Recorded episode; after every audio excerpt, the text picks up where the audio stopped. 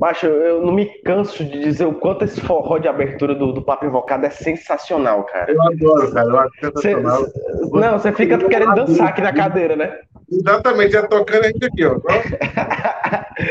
é isso, meus amigos. Chegamos para mais um episódio do Papo Invocado aqui no YouTube do Futebol Rapadura e também na, nas plataformas de podcast para falar de um assunto muito bom, né? Assim, que a gente fica orgulhoso de falar, que é a Libertadores da América 2022. A gente tem o Fortaleza chegando aí com tudo na fase de grupos. É, muita, muita notícia boa né, na temporada para o torcedor do Fortaleza e a Libertadores é uma delas. E aí a gente vai repercutir isso aqui, porque tem muito dinheiro entrando, vai ter muito orçamento para o Fortaleza, vai ter a maior folha salarial da história, então é coisa para a gente discutir aqui, né, Breno Rebouças? Tudo bem, amigo? Sem dúvida, Carlos. É, é muito legal a gente estar tá podendo falar de Libertadores envolvendo o clube cearense, né, que era uma coisa que até pouco tempo para a gente estava distante, né, para o futebol cearense. A gente olhava assim com uma certa, com um certo abismo ali entre a competição e o futebol cearense. E hoje é uma realidade que por muito pouco, muito pouco mesmo, a gente não teve dois cearenses no Libertadores que seriam uma estreia logo com o pé na porta, né? Aí eu vou estrear, mas eu não vou estrear com de novo, estava com dois.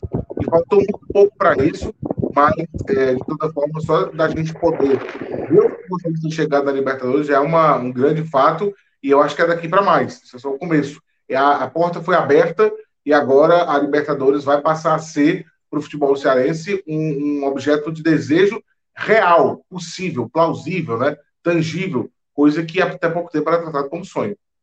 É, é, eu falava isso, inclusive, no Resenha com Rapadura com, com a Mauri aqui na semana passada, que quando a gente tem times rivais do mesmo estado, brigando pelo mesmo objetivo, parece que quando um consegue, a linha de corte sobe, né? Então, assim, se antes era o objetivo era a Sul-Americana, hoje é a Libertadores. Ceará vai vir para liber... buscar a Libertadores no ano que vem.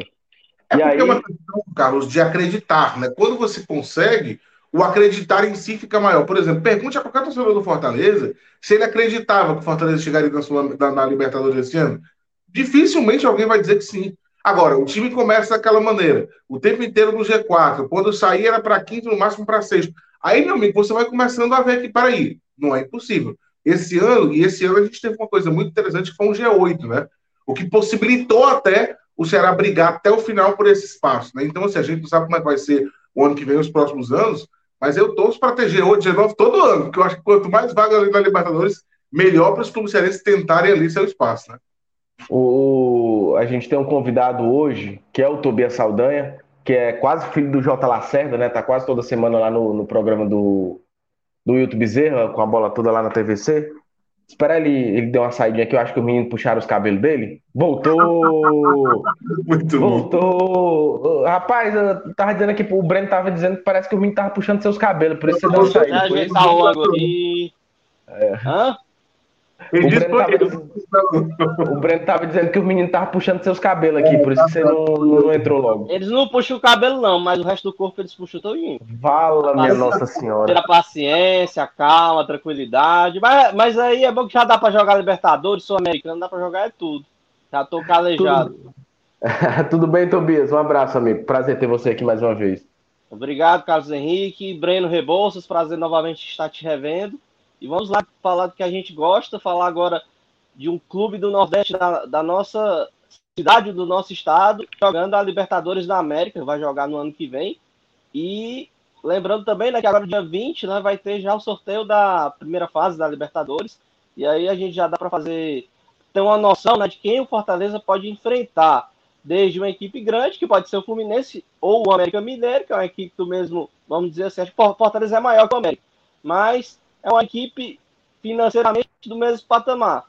Ou então é outra equipe sul-americana, que pode ser, por exemplo, o Estudiantes, tetracampeão da Libertadores, que está aí na primeira fase da Libertadores, porque o Estudiantes ele poderia ter entrado já na fase que o Fortaleza está, mas o Boca Juniors, que não está bem, tem uma enorme tradição, mas o Boca foi campeão da Copa Argentina, o que garantiu o Boca Juniors na fase que o Fortaleza está. Ganhou lá dos, nos pênaltis do Tajeres, equipe bem conhecida do Voivoda, né? Voivoda treinou o Tajeres, eliminou inclusive, o São Paulo em 2019 na Libertadores, nessa fase inicial.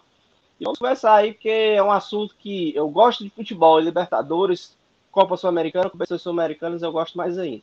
Bom dia a todos. Ah, vamos lá, vamos começar é, falando aqui, colocando na tela aqui essa reportagem do Globoesporte.com, do André Almeida falando que o Fortaleza é a primeira equipe nordestina a chegar na Libertadores pelos pontos corridos. O que, Breno e, e Tobias, uh, deixa ainda maior essa conquista do Tricolor de Aço nessa temporada, né?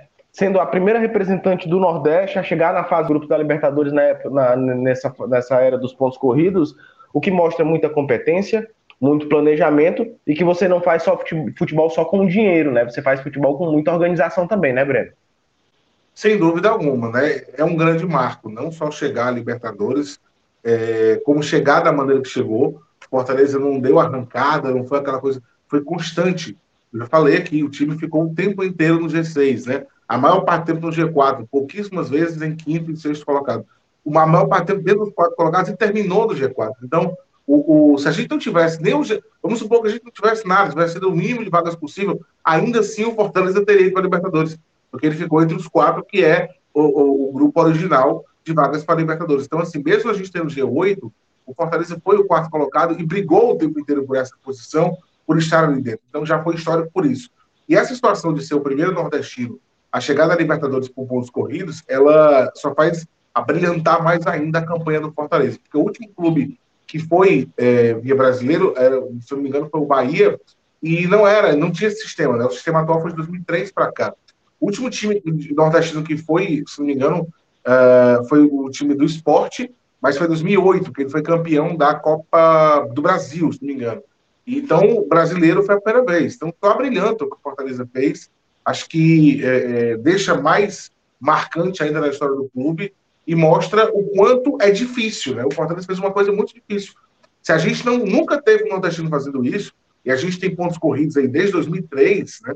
são muitos anos de pontos corridos, e, e, há muito tempo, há um certo tempo, não tinha um nordestino indo para a Libertadores direto numa fase de grupos. Olha o tamanho dessa conquista, né? Mostra que não é fácil, que é muito complicado, até porque o futebol do Nordeste, financeiramente, ainda é aquém dos principais times lá do Sudeste, mas é isso que você falou, Carlos.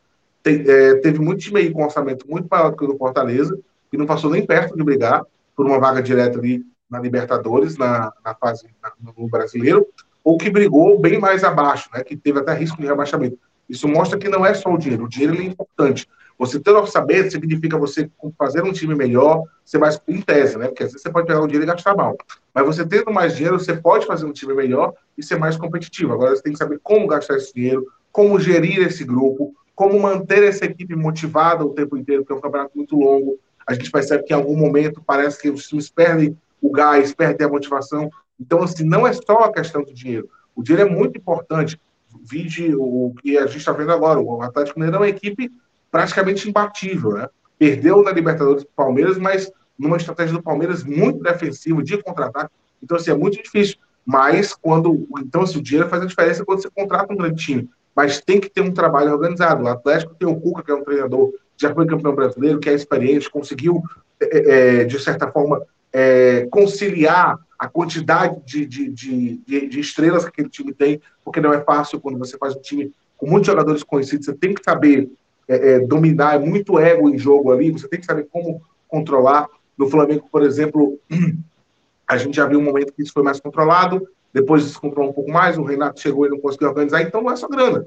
Você tem o exemplo do Atlético Mineiro do Palmeiras, que tem grana e tiveram uma gestão melhor, por isso conseguiram se, se conseguiram chegar nos objetivos, pelo menos um dos objetivos conquistados, o Galo três vezes, o Palmeiras uma vez, e o, o Flamengo, que é o exemplo do, de que não conseguiu dominar, mesmo tendo também um grande investimento. Então, resumindo, a, a grana é importante, tem que ter gestão, e o Fortaleza conseguiu, com uma grana curta, porém bem aplicada, fazer essa campanha histórica. Ô, ô, ô Tobias, é, é, e a gente fala muito, a gente costuma muito relacionar uma temporada com a outra, né? Quem viu Fortaleza nessa temporada passada, uh, quando o time deixou de ser rebaixado na última rodada, como o Breno falou, jamais imaginaria que em 2021 a equipe chegasse na fase de grupos da Libertadores. E aí, uh, um pontapé importante para isso foi a, aquela sentada que o Marcelo Paes deu, aquela planejada que ele deu no elenco. Ter trazido o Voivoda foi é, essencial para que isso acontecesse, né? Mas é como o próprio Vavá Maravilha costuma falar no trem bala foi é, um, um, tiro, né? Assim, foi uma aposta que eles fizeram. Podia dar certo, mas podia dar muito errado também, né, cara? Pois é, é quando surge né, o nome do Voivoda, com aquele J ali que a gente ficou na redação à época, né, se perguntando como é que a gente ia chamar esse nome no ar. E não era o técnico top lá no futebol argentino, nem o médio, se a gente fosse analisar bem. Não, o Voivoda ele treinava a União La Calera do Chile. União La Calera é uma equipe aí que está aparecendo de forma recente no cenário sul-americano, assim como Fortaleza agora vai aparecer. União La Calera já disputou Copa Sul-Americana, eliminando inclusive a Chapecoense em 2019. Jogou contra o Flamengo esse ano na Libertadores, na fase de grupos da Libertadores, empatou inclusive o jogo lá no Chile. Então, quando você vê a saída do Enderson, que na época, naquele momento, eu entendi que dava para dar um prosseguimento de um, dois, duas, três partidas para ver se ele conseguia ganhar no Cearense e aí sim você tirá-lo. Fortaleza teve essa visão mais além do que eu tive, por exemplo. Tirou Edson Moreira e foi apostar no mercado sul-americano, enquanto os, muitos ficavam aqui analisando os nomes do mercado brasileiro. O Fortaleza, no meu modo de entender, o Marcelo Paz e sua diretoria, eles acertaram em pegar peças de equipes que foram rebaixadas. Lucas Crispim e o Robson jogavam no Curitiba. Então, Fortaleza quase caiu, quase caiu, mas conseguiu ver valores em equipes que caíram. O Pikachu do Vasco, o Pikachu já era conhecido, né? A gente sabe da qualidade do Pikachu. Mas o Robson e o Crispim foram, foram peças encontradas pela diretoria que eles conseguiram trazer para a equipe só que elas não estavam dando tanto resultado com o Moreira. Tanto no, na Copa do Nordeste, na Copa do Brasil avançava, mas as equipes eram parâmetro para o que Fortaleza ia enfrentar durante o ano. E quando chegou a enfrentar uma equipe que era parâmetro, como o Bahia, o Fortaleza ainda levou a decisão lá do, da Copa do Nordeste para os pênaltis. Mas fraquejou na da decisão dos pênaltis. E aí a pressão em cima do Anderson Moreira foi enorme. E aí aconteceu a queda do treinador. E quando vem um Voivoda, você fica se perguntar quem é ele, o que ele pensa, que tipo de estratégias, táticas ele vai implementar no Fortaleza. E o que eu sei é que a escola argentina, como a gente pode ver também a escola portuguesa, são pessoas, são profissionais onde eles estudam muito, eles gostam muito da questão técnica, tática, isso sem falar da questão mental. O Abel Ferreira ele trabalha muito isso no Palmeiras, a questão mental. Os argentinos, eles são os principais vencedores da Libertadores, porque mentalmente eles sempre foram mais avançados do que os jogadores brasileiros. Você vê que temos vários jogadores argentinos no mercado sul-americano, temos jogadores argentinos na Europa, no estrangeiro, e poucos brasileiros. Você, tem, você vê muitos brasileiros em Portugal, porque Portugal tem uma ligação forte com o Brasil, a questão da língua, isso facilita muito. Mas você vê muitos treinadores argentinos fazendo sucesso na, na Europa, no estrangeiro. E os brasileiros não fazem tanto porque a mentalidade deles é muito mais avançada do que a nossa. Quando eu falo é de jogador, né? questão de você ser forte mentalmente, não só durante 90 minutos, mas também no dia a dia, você saber sua hora, saber que todo, não é todo jogo que você vai jogar, saber entender o momento exato para poder falar alguma coisa, não se exceder, extracampo. Então, veja essa mentalidade argentina que o Voivoda trouxe, mas mais do que isso, você, você não viu o Fortaleza ser uma equipe copeira, catimbeira, você viu Fortaleza sendo uma equipe inovadora e surpreendente. Passou o primeiro turno todinho surpreendendo os adversários, ganhou do Bragantino, começou ganhando do Atlético Mineiro fora de casa, quando o Atlético ainda não tinha, o Cuca não tinha encontrado o time ideal, e o Fortaleza se aproveitou das fraquezas das equipes grandes, dos menores e das médias para fazer uma campanha sensacional. Tanto é que quando o Fortaleza ganha do Palmeiras, que já estava com a equipe estruturada, mas o Abel Ferreira gosta de testar novas táticas, novas formações dentro de um jogo mesmo. E o Fortaleza se aproveitou dessas, dessas táticas que o Abel gosta de utilizar e venceu o Palmeiras lá dentro. E quando a gente achava que o Fortaleza ia deslanchar, pegou a equipe do Cuiabá, empatou aqui 0 a 0 perdeu o Bahia lá de 4 a 2 e aí o Fortaleza começou aquela fase da estagnação. Quando, como eu chamei aqui, né, da epidemiologia, o Fortaleza atingiu o pico. E aí, aos poucos, Fortaleza vai cair, vai cair, vai cair. Não se sabe que tipo de queda vai ser. E, felizmente, não foi uma queda tão brusca, já que Fortaleza conseguiu ter uma gordura e conseguiu manter o ar competitivo durante o segundo turno do Campeonato Brasileiro. Faltou muita questão de você ter um elenco forte. Eu creio que, eu não sei se o Marcelo Paz, sua diretoria, esperava uma surpresa tão grande como esse Fortaleza ficar lá em cima entre os quatro primeiros primeiros durante tanto tempo e permanecer e terminar a competição entre os quatro. Mas, felizmente, Fortaleza conseguiu fazer isso e agora é mirar é, sucesso, o sucesso de outras equipes, não sei como o esporte, que foi para a Libertadores e no mesmo ano caiu para a Série B, em 2009. O esporte ele joga no grupo contra Palmeiras, LDU e Colo-Colo. O esporte surpreende, ganha do, se não me engano, ele ganhou do Colo-Colo lá no Chile, ele ganha do, da LDU lá em Quita, a LDU que era a atual campeã da Libertadores, e na segunda fase ele pega o Palmeiras eliminado nos pênaltis, que o Marcos defende todas as bolas possíveis nas cobranças de pênalti. E depois a gente vê o esporte na lanterna do Campeonato Brasileiro, na zona de rebaixamento e voltando para a Série B. É, o Fortaleza ele tem que saber que vai ganhar mais, mas também não pode querer avançar demais, porque senão pode ser surpreendido. Eu, eu via muito Fortaleza parecido com o Paraná, de 2006, do Caio Júnior, que faleceu lá no acidente da Chapecoense. O Paraná, a diferença era que o Paraná era uma barriga de aluguel.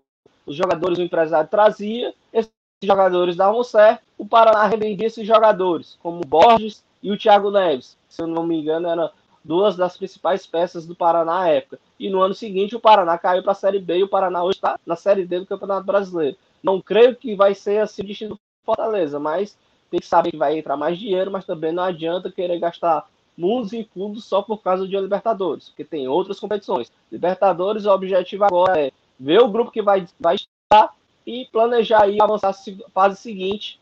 E se for um grupo muito difícil, ter a humildade de reconhecer que você pode ter uma terceira colocação e jogar uma Copa Sul-Americana, uma fase de mata-mata. Peraí, peraí. Pronto, voltei. O, o Tobias estava falando, o Breno, algo muito interessante, né? É, relacionando aí com essa temporada do esporte. E quem não lembra, em 2011, o outro time aqui do estado, o Ceará, ele tava, foi um ano que o Ceará pela primeira vez disputou a Copa Sul-Americana, foi eliminado e foi o ano do rebaixamento do Ceará, assim, apesar de ter sido só um jogo, mas coincidiu de ser o ano da disputa da Sul-Americana e do rebaixamento. Como que isso é, tem que ser levado em conta, Breno, para que uh, esse ano histórico não vire um fiasco? Olha, Carlos, primeiro eu acho que a gente tem que ver o momento que as equipes vivem, né? Eu acho que o Ceará e Fortaleza hoje vivem um momento muito mais profissional do que naquele momento que a gente está citando do Ceará, do que o próprio exemplo do, do Paraná que o Tobias deu. Como ele mesmo falou, o Paraná era uma regra de aluguel. Não é o caso do Fortaleza, não é o caso do Ceará. Eu acho que as gestões hoje são muito mais profissionais. E, os clubes daqui praticamente zeraram suas dívidas, né? não está zero, zero mesmo, mas tá, são os menores passivos do Brasil. O Fortaleza pensa em ano que vem zerar todas as dívidas trabalhistas, o Ceará está muito perto disso também.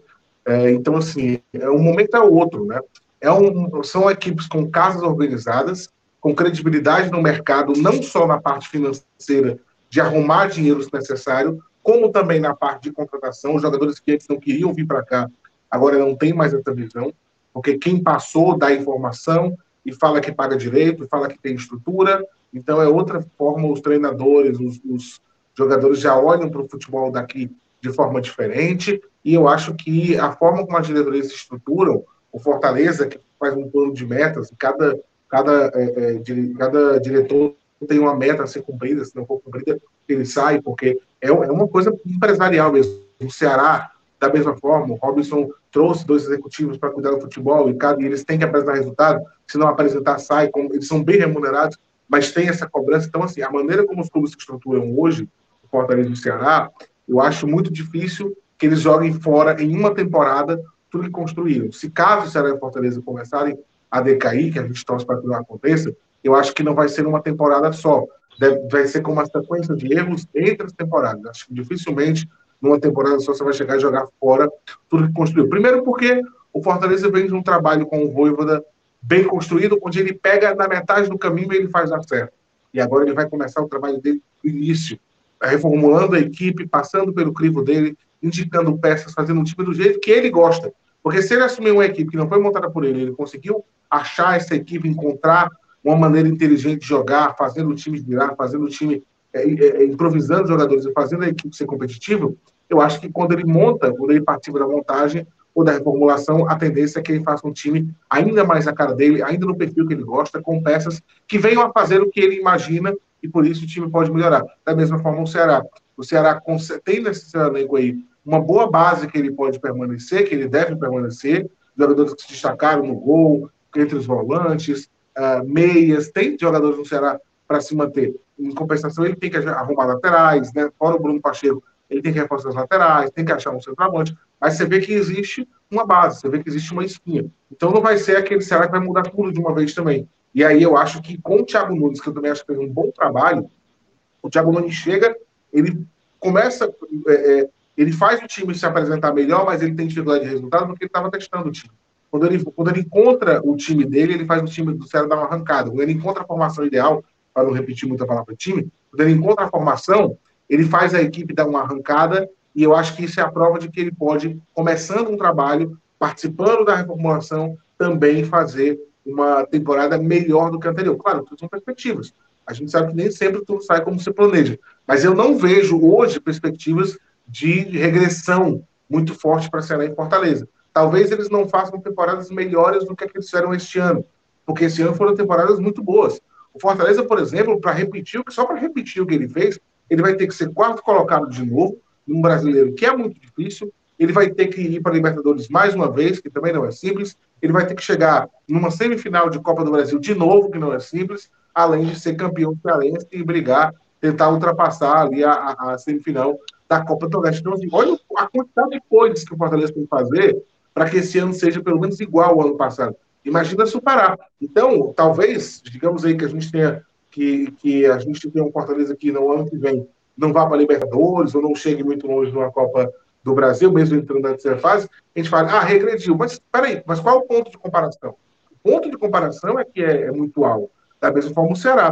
O Ceará talvez tenha uma, uma, uma, seja mais fácil igualar a campanha, porque ele chegou em muitas decisões, mas ele não faturou. Ele chegou na decisão do estadual e não ganhou, na decisão da Copa do Nordeste não ganhou, chegou na, na terceira fase, naquele clássico da Copa do Brasil e não passou o Sul-Americano. Então, assim, se o Ceará conseguir o título cearense, se de repente ele consegue mais uma Copa do Nordeste, ou avança na Sul-Americana, ou termina na primeira, na primeira página da Série A, qualquer coisa que ele faça aqui já é, já é alguma coisa a mais do que ele fez no passado. Então, o Ceará, a gente talvez, é, pelo ponto de comparação, diga assim: olha, houve uma melhora dependendo do ter. O Fortaleza, o ponto de comparação é mais alto, e por isso, se não acontecer a mesma coisa, pode ser que a gente vai falar em regressão, ah, como regredir e tal. Mas eu acho que tem que ter um pouco de calma. Tem que ver que esse ano o Fortaleza fez uma campanha muito acima do que se imaginava.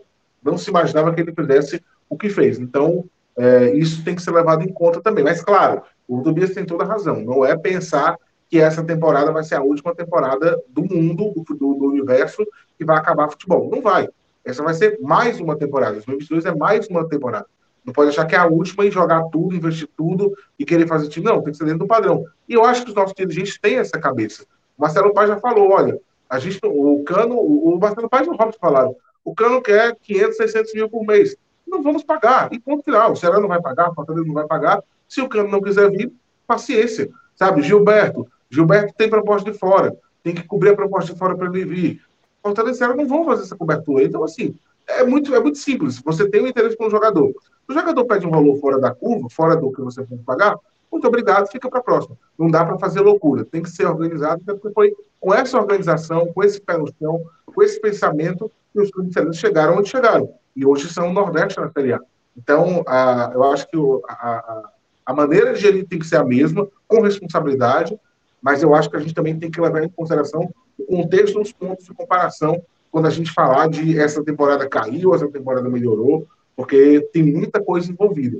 Eu acho que o fato dos clubes cearenses permanecerem numa Série A, Ceará vai para o quinto ano, para o quarto, estão em competições internacionais, estão sendo competitivos na Copa do Brasil, muito competitivos em Copa do Nordeste, sendo sempre favoritos a título, e no estadual também com a hegemonia alta, eu acho que isso é já um excelente caminho e daí a tendência é evoluir. A gente não sabe em quanto tempo a gente vai poder estar brigando pelo título de Copa do, de Copa do Brasil ou de, ou de Série A. Mas eu acho que nessa linha que eu falei aqui, chegando nesses momentos, é por enquanto um bom caminho e um bom patamar para os dois clubes. E o, a gente fala muito dessa questão de contratação, né, Tobias? Fortaleza contratou, por exemplo, o, o lateral direito equatoriano, né, o Anthony Lanzadori, que foi um dos destaques do Independente Del Valle. E isso é, a gente fala muito porque assim, a gente está vendo um time como Fortaleza indo para uma fase de grupos da Libertadores. Então, as contratações precisam estar dentro desse patamar. O patamar sobe. E aí uh, o, Fortaleza tem, tem visto muito por esse lado, né? Tem procurado atletas, tem sondado atletas que possam fazer realmente a diferença nessas competições que vai disputar, né, cara? Pois é, não, não só essa questão de você saber quem contratar e se vai pagar, mas também é, saber a oportunidade e contratar, né? O, o, equatoriano que você citou aí é uma oportunidade, um investimento que o clube faz, assim como o De Pietri, que ninguém conhecia, a não ser o seu centro de inteligência que, é que monitora esses jogadores no mercado sul-americano. E eu creio que um dos caminhos do futebol cearense é esse: é você verificar no mercado sul-americano os talentos que tem nesse mercado e trazê-los para cá.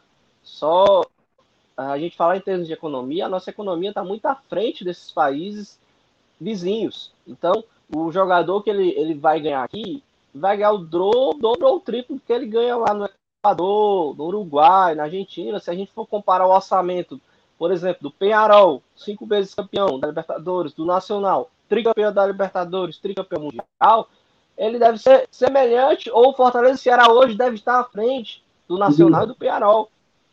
Então, Oi? Só um detalhe, pra, só um detalhe até para acrescentar no teu comentário. Eu já conversei uma vez com os dirigentes sobre isso. Eles falam que o grande problema é que os, os nossos vizinhos, todos eles trabalham em dólar, porque a economia deles é dolarizada. E aí o dólar é muito alto. Então, assim, por mais que, que realmente a nossa economia seja melhor do que a deles, o dólar e a, e a quantidade de valorização que está o dólar complica muito é. a, a, a negociação com esses caras, né? Pois é, mas eu quis dizer é você trazer um jogador que ninguém conhece como De Pietri. Eu sei que tem essa questão do dólar, que com a pandemia ele subiu bastante e dificultou a vida não só do Ceará e Fortaleza, de grandes equipes, porque tem vários jogadores que ganham com a cotação do dólar. Então, se o dólar sobe, o cara ganha mais. Inclusive, foi a polêmica dos direitos de transição da Globo com a Comebol, né, que a Globo não queria pagar o que a Comebol tinha acordado entre eles, porque eles estavam pagando por, pelo dólar e a Globo estava achando muito alto e deu o que deu. O SBT está muito feliz com a Libertadores e a Globo está correndo atrás.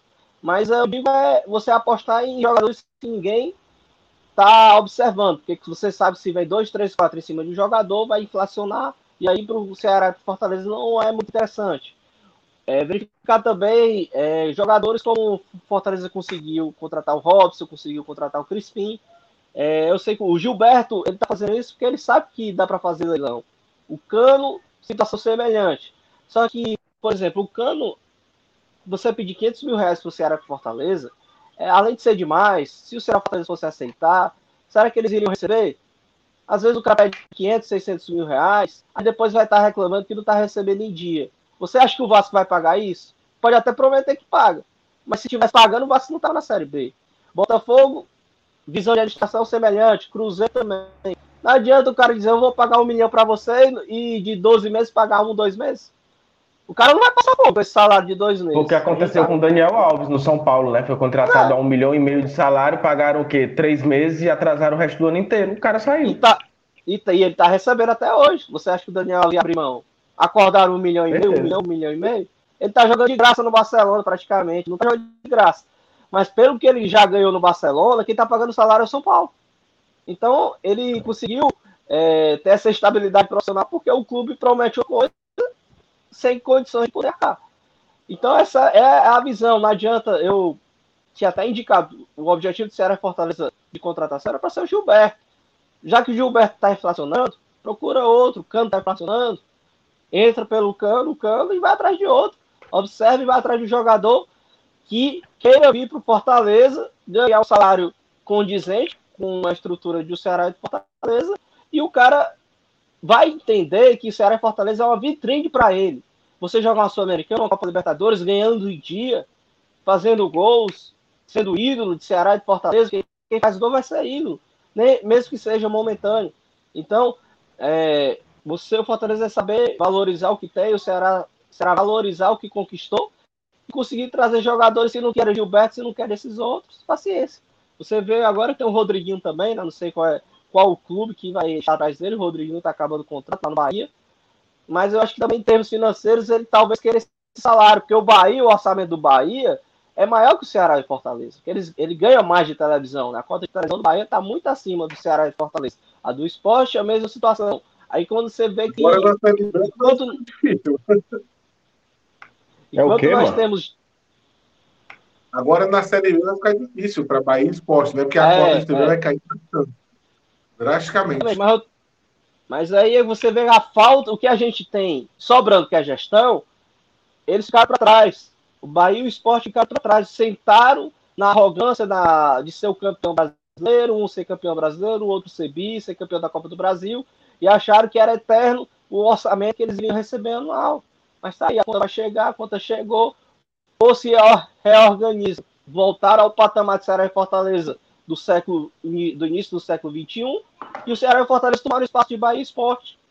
E agora cabe ao Ceará e Fortaleza manter esse patamar, manter e valorizar, não ficar investindo como o esporte, como o Bahia fazia, ou fizeram, contratar jogadores que eram do patamar de equipes do Sul e Sudeste e depois estarem endividados, estar sem condições financeiras. Vou citar outro aqui, só para concluir, o Diego Souza.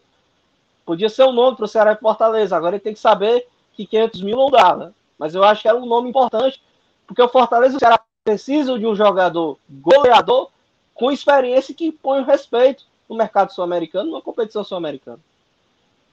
É, é, isso, né, Breno? E assim, a gente falava aqui no início do, do da nossa conversa, financeiramente. É, peraí, deixa eu só ir para a aqui. Financeiramente, o negócio muda, né? A, a folha salarial de, de do, do, Fortaleza, por exemplo, vai ter que aumentar consideravelmente, porque vai ter que elevar a qualidade do seu time, vai ter que elevar a qualidade do seu elenco. Então, para você contratar melhor, você vai ter que gastar um pouco mais. E aí é aquele lance da boa gestão financeira, né? Dentro do, do, do clube a, a, quantidade de dinheiro que entrou com a Copa do Brasil e também com essas classificações, com a, com a classificação dentro do próprio Campeonato Brasileiro, o, o, a diretoria do Fortaleza vai ter que saber usar esse dinheiro da melhor forma, né, cara? É, são 50 milhões a mais de orçamento, né, Carlos? Porque eu lembro que ano passado era 100 milhões, pela primeira vez os clubes chegavam a 100 milhões, é, porque no ano anterior seria mais um recuo por causa da pandemia, e para esse ano seria 100 milhões. Então vai ser 50 milhões a mais, porque a expectativa é de 150 milhões. Então, assim, é, é um dinheiro muito considerável, porque se você for pensar só aí na, na Libertadores, na fase de grupos, são três jogos em casa, cada um valendo um milhão de dólares, vale 5,8 milhões de reais mais ou menos. Só aí são 16 milhões de reais, só na Libertadores. Você vai entrar na fase da Copa do Brasil, só o torcedor está aumentando. Esse ano vai ter torcida, que não tinha. Ah, mas como é que deu 50 milhões se a Libertadores é só 16, a novidade da Libertadores? Mas tem bilheteria que não tinha, bilheteria voltou, né? bilheteria faz muita falta. Só torcedor são 28, eu acho que o Fortaleza vai chegar uns 30 aí até o ano que vem. Se você e botar outra, uma... só, só, complementando aqui, a bilheteria na Libertadores, o valor deve ser bem mais alto do que um jogo de campeonato brasileiro também, né? Ainda tem isso. Nossa, cara, é o seguinte, o Fortaleza está com 28 mil alguma coisa. Vamos, vamos dizer que ele chega a 30 mil. E o Fortaleza já, já teve 35. Vamos, vamos supor que ele, teve, que ele chega a 30 mil até o início da temporada. É, se a gente pegar uma média de 50 reais, que não é mais, porque eu acho que o sócio mais barato do Fortaleza está dentro do 4, é, o sócio que dá direito à entrada, né? Porque o Fortaleza tem módulo que você tem desconto e tem módulo que você entra de graça. Então, se assim, vamos pegar a média de 50 reais, que é mais que isso, se você multiplicar um milhão e meio por mês, aí você bota por 12, vai dar o que aí? Um milhão e meio por 12, nem sei aqui de calcular de cabeça rapidamente, mas já vai mais que. Se fosse um milhão, seriam 12 milhões, né? somado aí com 16 já vai para. 16, 16, é. se eu não me engano. Então, assim, Rapidamente de cabeça. Alguma coisa. Então, assim, é aí que o Fortaleza vai achando, vai achando esses 50 milhões a mais, né? É, situação de, de, de, premiações, porque o clube tem meta de chegar de novo longe da Copa do Brasil e vai, e vai entrar nas oitavas, na terceira fase. Tem um detalhe muito importante do Fortaleza na, Libertadores que pouca gente está falando. A meta do Fortaleza é passar para a segunda fase da Libertadores, é passar na fase de grupos, chegar ao mata-mata. Mas, se o Fortaleza não passar, ele ainda tem uma possibilidade muito importante. Se no grupo dele, que são quatro times, ele não for o líder e o vice-líder, que é que classifica para a próxima fase, se ele for o terceiro colocado, ele vai disputar a Sul-Americana. Ele cai no mata-mata sul-americano. Então tem dinheiro também envolvido. A única maneira do Fortaleza ganhar somente a, a, a, a cota de participação, que não é pouca, são 16 milhões de reais, mas a única maneira dele participar, ganhar esses 16 milhões é se ele for o lanterna do grupo. Então, assim, é, como é que a gente, será que é difícil não ser um lanterna? Não sei, a gente não sabe o grupo ainda. Quando a gente souber o grupo, a gente vai poder dizer onde é que Fortaleza, onde é que a gente acredita que Fortaleza tem condição de chegar. Mas é, é, isso já é uma coisa muito grande. Se você não classificar, você ainda tem a possibilidade de cair no mata-mata da Sul-Americana. Quer dizer, ainda há essa possibilidade. E aí entra mais tarde na, na Copa do Brasil, e aí entra é, é, o Cearense vai pegar. São um, dois, três, são, acho que são ah, quatro jogos para ser campeão cearense, ou cinco, não sei. Não estou lembrando aqui da, do regulamento, mas acho que são, são seis. São, são seis. São seis jogos, seis. né? Seis jogos. Né? Seis jogos para ser campeão cearense. É, dois, dois, dois. Seis jogos para ser campeão cearense, se for o caso. Então, assim, olha as possibilidades, né? Da mesma forma o Ceará. Vai jogar Sul-Americana, está com mais de 30 mil sócios. Se a gente botar a média de 50 reais, também é um dinheiro muito bom por mês. Uh, vai jogar, vai para o quinto ano consecutivo na Série A, que significa uma solidez muito importante. Vai entrar depois na Copa do, do, do Brasil também, né? Vai chegar porque vai jogar. Ah, não, ele joga Sul-Americano, mas acho que ele joga desde o início, né? Ou não? Ou que ele joga Sul-Americano? Eu acho que joga desde o início. Né? A Sul-Americana, ela, ela tem uma fase é, inicial é, que não envolve brasileiros nem argentinos. Aí depois Exato. essas equipes se qualificam, se enfrentam, uma delas entra aí, várias delas, né? Depois do mata-mata, aí tem o sorteio que é junto com o Fortaleza, que vai ser em março. Aí vão ter a definição das chaves dos grupos, né? Perfeito. Então, é, mas na Copa do Brasil entra desde o começo, tem boas perspectivas de avançando, vai somando, vai acumulando. E aí vai achando esse dinheiro também, da criatividade, dos patrocinadores. Hoje, Fortaleza e Ceará são muito mais atrativos a patrocinadores e vão negociar, inclusive, melhor suas questões de televisão. Fortaleza e Ceará não tem mais a Thunder, mas voltaram a negociar com a Globo.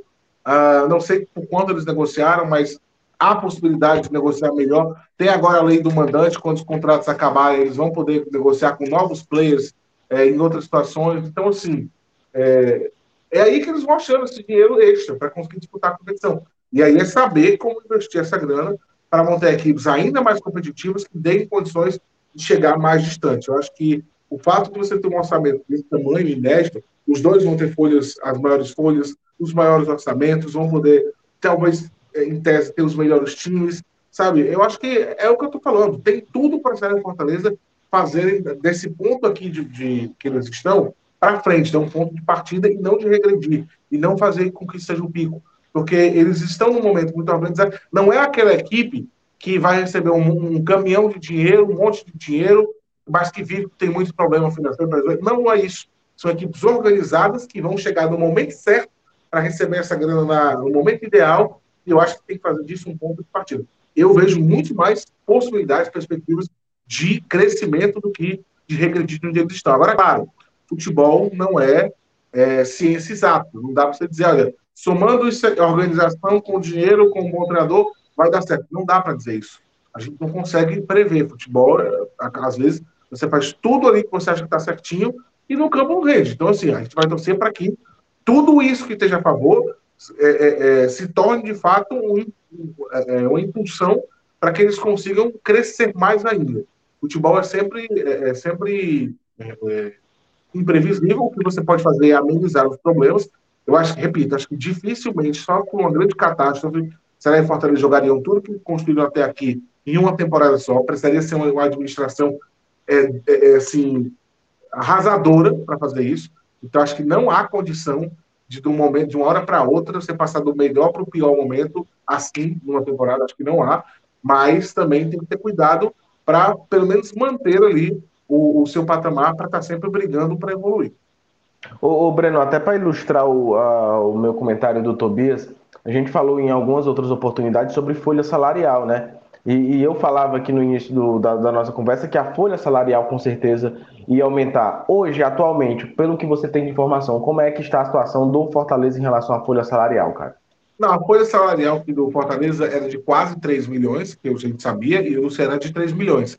Com esse orçamento novo, com certeza eles vão passar aí para 4. O Ceará acho que até tinha passado um pouquinho, acho que era 3 e 1, 3 e 2, e o Fortaleza era praticamente 3. Certamente eles vão passar aí para 4, 4,5 milhões. Eu acho que essa é a, a vai, vai ser a situação, né? O, Robertson, essa semana, deu uma entrevista. Eu confesso que não assisti, né? Eu estou no meu período sabático do jornal, então eu estou assim, me poupando um pouco de ficar muito ligado, mas eu li algumas coisas. e eu vi que eles vão aumentar a folha, imagino que vai ser na casa dos 4, 4 e alguma coisa, da mesma forma o Fortaleza. Né? O Fortaleza está prevendo 4 milhões e alguma coisa só para a comissão técnica no ano, né? dividindo aí, vai dar em torno dos 380, 400 mil. Então, é, eu imagino que essa, a folha deles vão ir para 4, 4,5. O que é baixo, né, para uma comissão técnica assim. Do, é, do nível que está, né? 300 mil por mês. É, com os gigantes do futebol nacional, Carlos. Mas para a Ceará Sim, claro, claro. Eu sei. Sabe? Eu sei. Olha, a gente semana passada a gente conversou com a Mauri. O Mauri falou que a folha do Botafogo da Paraíba, que é o maior time lá da, da, da Paraíba, né? Vamos pegar o Botafogo e o Campinense, são os dois gigantes lá. As folhas são de 200, 300 mil. Olha o abismo. Olha o que a gente está falando. 10 vezes menos, né, cara? Hoje, hoje se você. É, é a folha da gente há mais de 10 anos atrás. Exatamente, quer dizer, você pega. O Tobias tem toda razão. Se você pega hoje as folhas do, do, do futebol baiano, do futebol do, do, pernambucano, não vão comparar. O Bahia gastava agora mais de três, mas certamente vai cair bastante. Agora pega o Vitória, que quase que brigou é, embaixo na Série B. Um folha muito. Tá na Série C. Na Série C. Tá série muito além disso, o, o, vamos, vamos para o futebol pernambucano. O esporte também vai cair bastante porque foi para a Série B. Pega aí as folhas de Santa, de Náutico, quer dizer, não tem como comparar. É, são folhas gigantescas a nível de futebol nordestino que Ceará e Fortaleza é, já pagam e vão pagar na próxima temporada. Não e o Náutico lá em Recife, e, e, o Náutico lá no Recife, Carlos Henrique, tá, tá com a camisa hum. dele, o Náutico tá passando Fortaleza. Todo ano traz o Hélio dos Anjos. É. Mas olha, tá certo, né? Eu não entendi. Essa sua camisa é do Náutico, Carlos Henrique? É, é uma retrô. Em é. comemoração ao centenário de 2014. É, homenageando o, Cook. Homem. Ah, tá, a camisa do Cook, né? Ô, Tobias, me fala uma coisa. O, o, o, eu tava até. Você entendeu o que, que o Náutico fez esse ano? O Hélio dos Anjos estava bem, de repente ele sai e termina Pô. com o Hélio dos Anjos. Exatamente. Eu. Eles eu, tentam trazer o Chamusca, né? Eles trouxeram o Chamusca. O Náutico começa bem, fica no G4.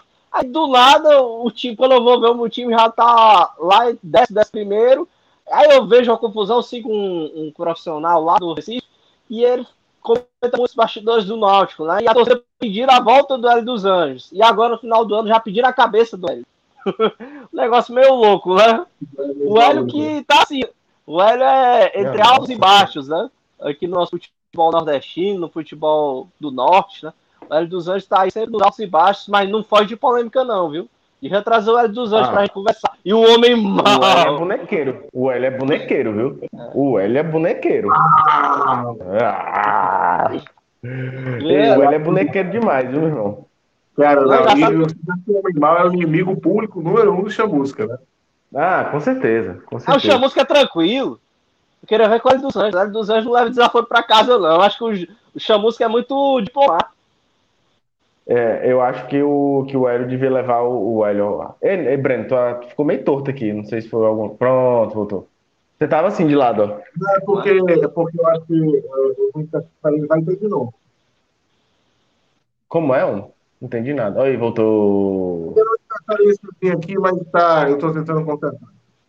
É, ixi, celular novo, amigo, é assim mesmo. Eu só, só pra, Vai, Tobias. Só para complementar, não é, não é informação, mas é uma análise assim, de futebol pernambucano. Você vê que as três equipes têm estádio. Aí eu sei que o Santa Cruz ele sofre muito a questão da manutenção. Então o pessoal diz: ah, se era Fortaleza tem que ter estádio. Eu acho que é legal, bacana, mas você tem que se lembrar que tem que manter, né? O ABC lá do Rio é... Grande do Norte. E tem um estádio. Coisa, né? Se eles estão conseguindo fazer essas boas campanhas no Castelão, por que essa necessidade urgente de construir um estádio? Quer dizer, você tem, que, você tem que colocar na ponta do lápis se isso vai fazer uma diferença muito grande ou não. Por exemplo, para o Corinthians, parece que houve, né? Aquela, parece que fez totalmente a diferença, financeira e tudo mais, porque eles exploram lá e tudo mais. Agora, assim, para a Fortaleza, como é que ia ser, né? É, eu acho que tem que ser, porque assim, é como você falou, tem a manutenção, tem o preço de construção que é muito alto, então time, os times que hoje estão sem dívidas podem se endividar. Pode, eu, eu acho que o estádio ele poderia trazer assim, muitos benefícios em termos de exploração comercial, mas tem que ver se o momento é esse. Tem que ver se o momento de fazer isso é agora. Eu acho que pode ser uma boa, mas tem que estudar bem, colocar na ponta do lápis, ver aí o que é que gasta, o que, é que não gasta, o, o, quanto tempo vai ter o retorno ou não, para depois tomar essa decisão. O estágio é uma coisa muito cara de se fazer e só deve ser feito no momento certo. É, é, é bem isso mesmo, faz muito sentido. Se não Flamengo pariu dele. Então eu digo assim, por exemplo, a ABC do Rio Grande do Norte é um orgulho lá. O América foi querer ir atrás de fazer o estádio, o América de Natal. O ABC voltou agora para C e o América de Natal tá na D. Então acho que você, o dirigente, quando ele age, age só pela paixão, pela rivalidade, por isso que eu digo que o Fortaleza, os dirigentes, eles têm que separar essa questão do torcedor. O Ceará ficou muito assim, não é por causa da coisa do Fortaleza, estava lá no G4, aí a pressão no Ceará aumentava mas não pode deixar que o racional a, a, de, seja deixado de lado por causa de uma cobrança do torcedor, porque o clube A, o seu maior rival, está na frente. Não, hoje ele está na frente, mas amanhã ele pode estar tá que nem 2020, com o Ceará na Sul-Americana e o Fortaleza na beira do Z4. O pessoal tem que ter calma, não deixar com que a pressão da arquibancada é, faça com que a racionalidade seja abandonada. Por isso que eu digo, não adianta o Fortaleza gastar mundos e fundos, fazer uma campanha sensacional de projetos de final que aí você pode pegar uma equipe grande do futebol argentino, do futebol aqui brasileiro, e aí ser eliminado e depois vai vir a conta para ser paga. Agora eu vou citar o Paysandu, do Yarley, do Rob Gol, ganhou do Boca lá dentro, na Bomboneira, fez uma campanha sensacional na primeira fase, Mangueirão lotado, todo jogo do, do Paysandu é, era casa cheia, eu me lembro da estreia do Paysandu foi contra o Sport em Cristal, o Paysandu ganhou lá dentro, empatou aqui com o Cerro Portenho, mas no final, da, no final das classificou. Eu creio que o Fortaleza ele tem que fazer com que, por exemplo, os preços dos ingressos ou do seu sócio torcedor não afastem o torcedor das arquibancadas, porque você tem que ter esses três jogos da primeira fase em casa cheia. Porque senão, se for para cobrar, como cobra na, na Libertadores, o salário mínimo, aí vai afastar o torcedor. Então a torcida com tem certeza. que ter 50 mil nos três jogos. 50 mil é bom para o clube, a Comebol tá louca para que isso aconteça, que vai valorizar a competição dela, e o Ceará tem que ser situação semelhante na Sul-Americana, porque a Sul-Americana é mais traiçoeira, porque é só uma vaga, é chave de quatro, são seis partidas, mas o Ceará viu bem como ela é traiçoeira, porque ele não conseguiu fazer seus resultados contra as equipes bolivianas, e aí foi eliminado pelo Arsenal, que é a equipe tradicional aí na Sul-Americana, já foi campeão da Copa Sul-Americana, Toda equipe argentina você tem que ter respeito. E o Ceará e o Fortaleza. Fortaleza pegando o Nacional do Uruguai, um Penharol. É, uma coisa é o Flamengo, o Palmeiras pegar essas equipes. Mas o Ceará e Fortaleza não. Essas equipes elas são mais experientes, mais vividas. A Chapecoense jogou a primeira fase da Libertadores em 2018, foi eliminado pelo Nacional. Nem chegou a jogar a Copa Sul-Americana naquele ano. Porque pegou uma equipe tradicional, tava com a equipe boa, Elton Paulista estava lá, inclusive, mas foi eliminado que pegou o Nacional do Uruguai, mata-mata, equipe uruguaia tradicional. Então, é ficar ligado. É, com certeza o Nacional ou o Penharol, um, um dos dois deve ser cabeça de chave. Então, não creio que Fortaleza vai pegar direto duas ou três equipes com camisa pesada. Mas eu acho que o sonho tem que ser mantido de uma classificação ou para a fase seguinte, a próxima americana, mas sem abandonar a racionalidade. Ô, Breno, assim, o quanto a gente, os dois, dois clubes do nosso estado em competições sul-americanas eleva o patamar do nosso futebol, cara. A Série A por si só já está elevando por termos os únicos representantes da região Nordeste, mas como isso eleva o patamar do, do futebol cearense como um todo? Ah, eu acho que mostra a força do nosso futebol, cara. Combinado ao fato dos dois serem os únicos dois nordestinos na Série A. Isso mostra que eles não estão lá por acaso. Eles não estão lá porque escaparam do rebaixamento e os outros não. Não é isso. Eles estão lá porque eles têm força para estar, eles estão lá porque eles têm competência para estar, fizeram bons, boas competições, boas campanhas para disputarem Libertadores e Sul-Americana, e por isso eles são hoje os dois principais times do Nordeste em termos de financeiro, em termos é, é, de, de, de, técnico, formação de técnica também, né, de, de elenco, porque vão formar elencos mais fortes. Então, assim, é, eu acho que só vem a provar o porquê que eles dois são representam o Nordeste na Série A. O fato de eles estarem na Sul-Americana e na Libertadores confirma que eles não estão lá de intrusos, eles estão porque eles merecem estar, foram competentes para estar, têm capacidade e são competitivos para poderem disputar essas competições. Uh, estamos chegando aí nos. Opa, opa, opa, opa. Pronto, voltei. Estão me ouvindo, né? Nunca deixei de estar nessa mania de achar que está saindo do ar sem estar. Não, é porque aqui para mim às vezes eu travo, aí não, enfim. Mas vamos lá. Mas aí é... não tem culpa, você não pagou o boleto da internet. Paguei, amigo, paguei hoje. Paguei hoje, não diga isso não, pelo amor de Deus. A gente tá chegando na reta final do nosso podcast, e aí é, eu queria saber de vocês, começando pelo Tobias, a expectativa em si para a temporada, né, Tobias? É uma temporada muito cheia, muito carregada para Ceará e Fortaleza, principalmente para o Fortaleza por conta da Libertadores. Dá para ter uma boa expectativa, cara? Como é que você vê aí essa temporada de 2022? A expectativa é a melhor possível, né? Nunca antes, é, acho que poucas pessoas, muita gente vai testemunhar né, a história sendo feita por Ceará e por Fortaleza. A gente tem uma temporada dessa fenomenal, com Ceará e Fortaleza chegando ali a, ao mês de abril, disputando Libertadores, disputando Copa Sul-Americana. E mas antes, Fortaleza e Ceará vão ter um período bom para fazer uma pré-temporada, né? Lembrando que esse ano, para você ver, né? É, o Fortaleza fez uma campanha esperada, porque o Fortaleza mal escapou do, do rebaixamento, já começou a jogar o Campeonato Cearense. E aí foi mudando o, o carro, tocando o carro enquanto ele estava andando e conseguiu dar certo. Já em 2022, não, Ceará e Fortaleza vão ter tempo de pegar a Copa do Nordeste, botar suas equipes no seu plantel geral, jogar com todos os jogadores, testarem novas formações, testarem os atletas que vão estar vindo ou que estarão voltando de empréstimo. Aí não sei se vai ter algum jogador que volta de empréstimo para ser reutilizado, mas o fato é que a Copa do Nordeste, com essa primeira fase aí, com vários jogos, vai ser o momento de dar cancha, de dar ritmo de jogo às equipes para que eles cheguem na Libertadores, na Sul-Americana, com ritmo suficiente para conseguirem realizar um bom papel. E vamos chegar com boa expectativa ao mês de, mar de março, quando a gente vai ver o, o sorteio aí da Sul-Americana, da primeira da fase de grupos, da Libertadores, onde a gente vai, vai ficar mais evidente quais caminhos vão passar Ceará e Fortaleza.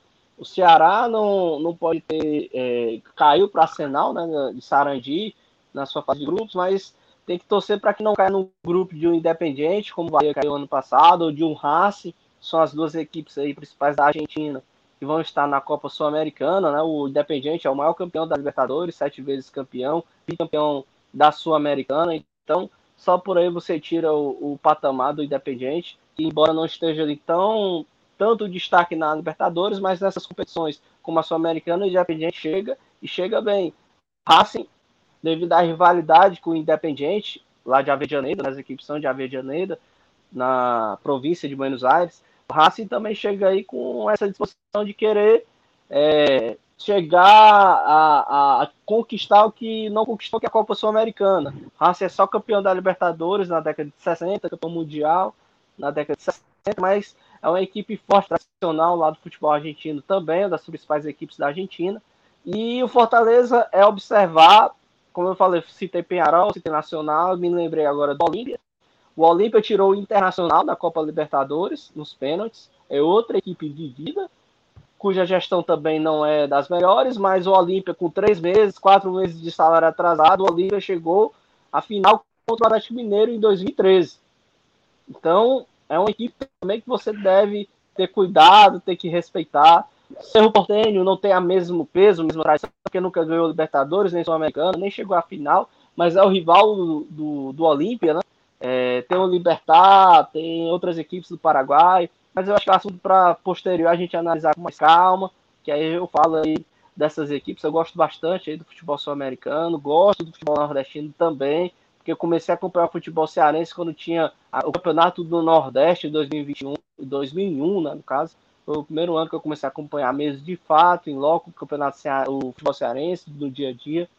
Não, a expectativa é excelente, né? Eu nunca vi o futebol cearense nesse patamar. E a gente torce para que ele se mantenha equivalente, que tenha base e racionalidade e que não baixe as nossas equipes, o Atlético Ferroviário, o Floresta, consigam também conquistar voos maiores, voos maiores para que a gente tenha também equipes da Série B 2023 e que a gente consiga ter futebol cearense lá em cima, que o casa realmente volte de verdade, não seja só um, uma brisazinha, né? Porque o Fernando Cariri também é importante aqui no nosso futebol, vai ter um estádio lá, uma arena, Romeirão, aí à disposição do povo do Cariri, tem que ter um time forte como em casa, torço para que o Guarani de Juazeiro volte Leão no mercado, e vamos lá, acompanhar nosso futebol cearense aí rumo aí às cidades, a, a, aos países da América do Sul, da Venezuela, ao Chile, do Equador, ao Peru, da Colômbia, à Argentina, do Uruguai, da Bolívia e ao Paraguai. Rapaz, estudou, estudou geografia, viu? O rapaz aí tá.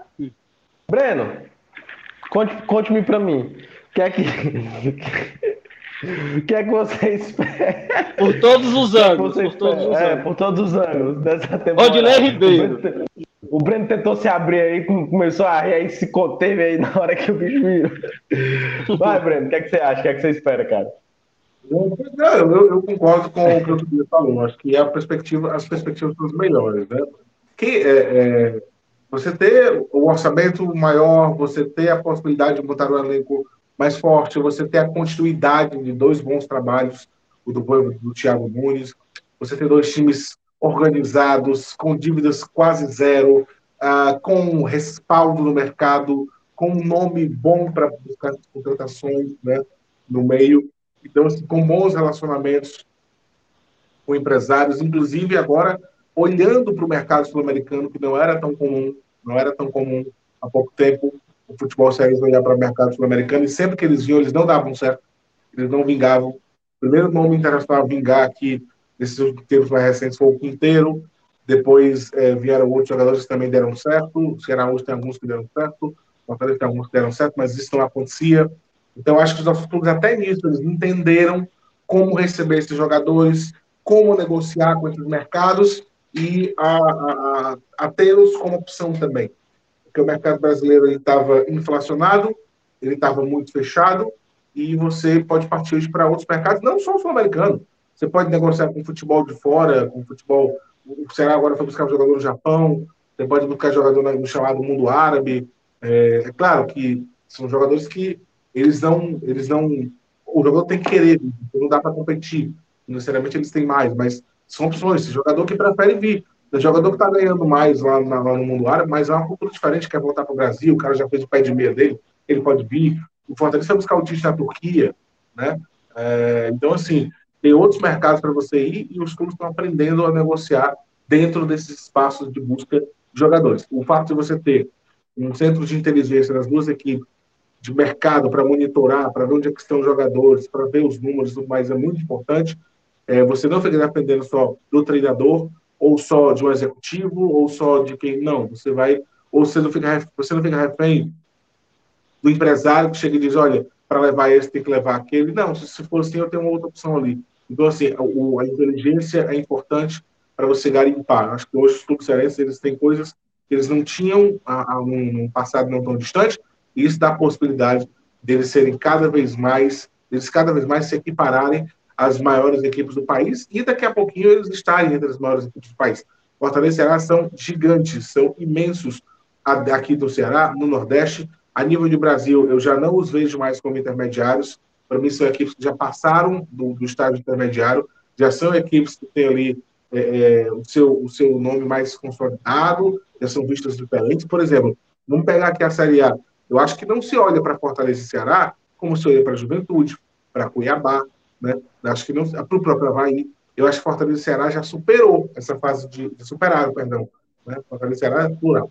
Já superaram essa fase de emergentes, de de clubes ali intermediários. Acho que eles já estão num patamar de um pouquinho acima. Eu, eu não sei se existe um nome para especificar, mas eu acho que eles já estão num patamar ali, é, vamos pegar, de, de equipes, por exemplo, o Atlético Paranaense, por exemplo, é uma equipe que hoje é considerada maior, mas o Atlético Paranaense ele sempre teve um status diferenciado das equipes. Ele, ele quando não era considerado uma, uma, equipe das maiores do país, que hoje eu acho que é, inclusive ganhou dois sul-americanos e tudo mais, então, assim, é, já ganhou Copa do Brasil e está chegando em finais sempre. Se, se o Atlético Paranaense hoje é uma equipe considerada das maiores do país, há pouco tempo ele não era, mas ele também não era intermediário. Ele, ele, tinha, ele era uma categoria acima. Tanto é que o Atlético Paranaense se, era um time que não tinha dificuldade de montar elenco. Não tinha. Porque ele era visto como. Peraí, tudo bem, talvez não seja os gigantes como a gente tem Flamengo, como a gente tem Corinthians, São Paulo, mas ele também não é uma equipe intermediária, ele é uma equipe um pouquinho acima. E eu acho que o Fortaleza e Ceará já estão chegando, se não chegaram, nesse patamar que até pouco tempo era o Atlético Paranaense. E aí a, a, missão deles agora talvez seja buscar o que o Atlético Paranaense é hoje. Uma equipe que já se iguala, já se coloca de lado a lado com os tradicionais chamados times grandes de camisa, né? Ele já começa a se colocar ali, já não for uma dessas. Então, você me escuta? Tá oscilando um pouquinho, mas dá para ouvir. Voltou. Alô, vocês me escutam? Oi, agora sim. Tá me escutando. Escuta agora? Vai, tá ótimo, tá show. É, na verdade, Vai, tipo, vai, tá vai. ligação. eu não- Então vamos Hum. lá, vamos lá. É o Petralha, tá ligando. o O, o, Petralha tá ligando lá do Paraná pra saber se tu tá falando bem do Atlético Paranaense. Tu sabe se Não, tu não não, falar, não, tu sabe não, né, o que, não. que ele faz. Então, vamos lá, vamos lá, Carlos Henrique, pra você pegar um monte de corte aí. Então, hoje, eu acho que os caras em Fortaleza, eles tentam, tentam, miram o que o Atlético Paranaense se tornou, mas eles já estão no Atlético Paranaense era. Para mim, cinco anos de esperança era mais, cinco anos. Não, gente, você não tá não é time que chegou agora, não é intermediário. Fortaleza é para quatro anos, disputando Libertadores, espera aí. Essas equipes elas já estão. Claro, você não pode chegar lá e sentar e se acomodar e dizer cheguei e daqui não saiu mais. Futebol é dinâmico. Futebol é dinâmico. O Bahia também passou um bom tempo na Série A e agora está passando para a Série B. E é tragédia. Lá eles pensam que é uma, consideram tragédia. Eu não gostei de usar essa palavra, porque tragédia é uma coisa quando você perde pessoas, né? Mas assim, é, é como eles encaram dessa forma, digamos assim, né? No, no sentido mais brando possível da palavra tragédia. No pior sentido, nunca dá para comparar. Futebol nunca dá para comparar a tragédia no sentido pleno da palavra, então, no sentido mais brando possível. Então, assim, é, é um problema grande, depois de muito tempo. Então, assim, é a prova de que não dá para se acomodar. E olha que o Bahia, é, é, o dirigente sempre falava que o time estava ok, estava organizado. Eu acho que o Bahia acabou se aperreando durante a Série A. Né? Não foi, acho que até antes da Série A o time estava ok. Só que durante a Série A o time se aperreou um pouco, tentou resolver as coisas ali de uma maneira muito rápida e acabou não dando certo. Então, assim, não dá para se acomodar. Estão num momento melhor, estão num patamar maior, mas tem que trabalhar para se manter e para crescer, como foi o Atlético Paranaense. Não gosto dos métodos que o Atlético Paranaense faz, é um time muito fechado, é um time de dono praticamente, né? Eu sei que tem, tem uma grande torcida, mas é, é, o, lá é muito fechado, né? Que, que, que as, decisões são tomadas muito é por uma pessoa só e, e, e pronto, né? E, apesar de o torcedor ser muito presente, estar sempre chegando junto na área da Baixada e tudo mais, mas eu, não, eu acho que eu poderia ser um pouquinho mais democrático, mais aberto o time do Atlético Paranaense, mas é um método deles, de levar, e tem dado certo. A gente não pode dizer que não tem dado certo, né? Com as críticas que tiverem a ser feitas, tem dado certo. Então, assim, é, falando em Ceará, da maneira como estão gerindo seus clubes, acho que tem que continuar, mas sempre considerando onde eles estão, um ponto de partida, e não, ah, esse é o meu melhor momento, é aqui que eu tenho que ficar. Não, sempre dali para frente. Então, a minha, minha perspectiva de melhora, é, repito, o Ceará talvez tenha um pouquinho mais de, de condição de apresentar a melhora pelo que ele é, é, deixou escapar esse ano, porque se ele conseguir duas ou três coisas que ele deixou escapar no passado esse ano, já vai ser uma temporada melhor. O Fortaleza vai ser um pouquinho mais complicado, porque fez uma temporada acima da expectativa, né, do que se esperava, mas os dois têm condição de fazer de novo uma grande campanha. Eu espero ver os dois muito bem ao e que no ano que vem a gente esteja falando desse mesmo tópico, mas com dois cearenses numa Libertadores da que seria algo sensacional, né, gente? Muito obrigado a todo mundo que assistiu a gente até aqui, que ouviu a gente até aqui. O Tobias, obrigado mais uma vez, cara, por estar participando com a gente. Estamos sempre juntos, viu, amigo? Eu que agradeço, Carlos Henrique, Breno, prazer estar com vocês conversando do que a gente mais gosta. Só complementar aí do Atlético Paranaense, Breno, que você vê que o Atlético Paranaense tem um DNA, independente do treinador que entra, que sai. O Roberto Valentim entrou, era o Antônio Oliveira, que era um português, o Atlético ganhou o título aí da Sul-Americana. E eu não vejo que se o Valentim der resultado, que ele vai durar, não. Então, se o Valentim sair, vem outro, mas o DNA é o mesmo. Então, eu creio que é isso que o Fortaleza e o Ceará deveriam se inspirar. Tem o DNA, tem um, um, uma, um, uma visão onde o treinador que chegar vai saber, não, é o Fortaleza é assim, o Ceará é A. Fortaleza é B, o Ceará é A. E isso não vai mudar independente do treinador que acontecia muito antes. O treinador chegava, mudava tudo, e o Ceará e o Fortaleza ficavam nessa, né, nessa ciranda, ciranda, rodando, rodando, e não definindo o padrão. O Atlético Paranense tem. Cabe ao Fortaleza e Ceará firmar um padrão para que não chegue qualquer um e fique mudando aí de três em três vezes. Rebouças, até semana que vem com mais um assunto e mais algum convidado que eu não sei vai, quem vai ser. Valeu, Carlos Henrique. Não vamos estender muito, porque está chegando perto aqui o carro da laranja e vai vazar. Valeu. Um abraço, gente. Tamo junto. Um abraço.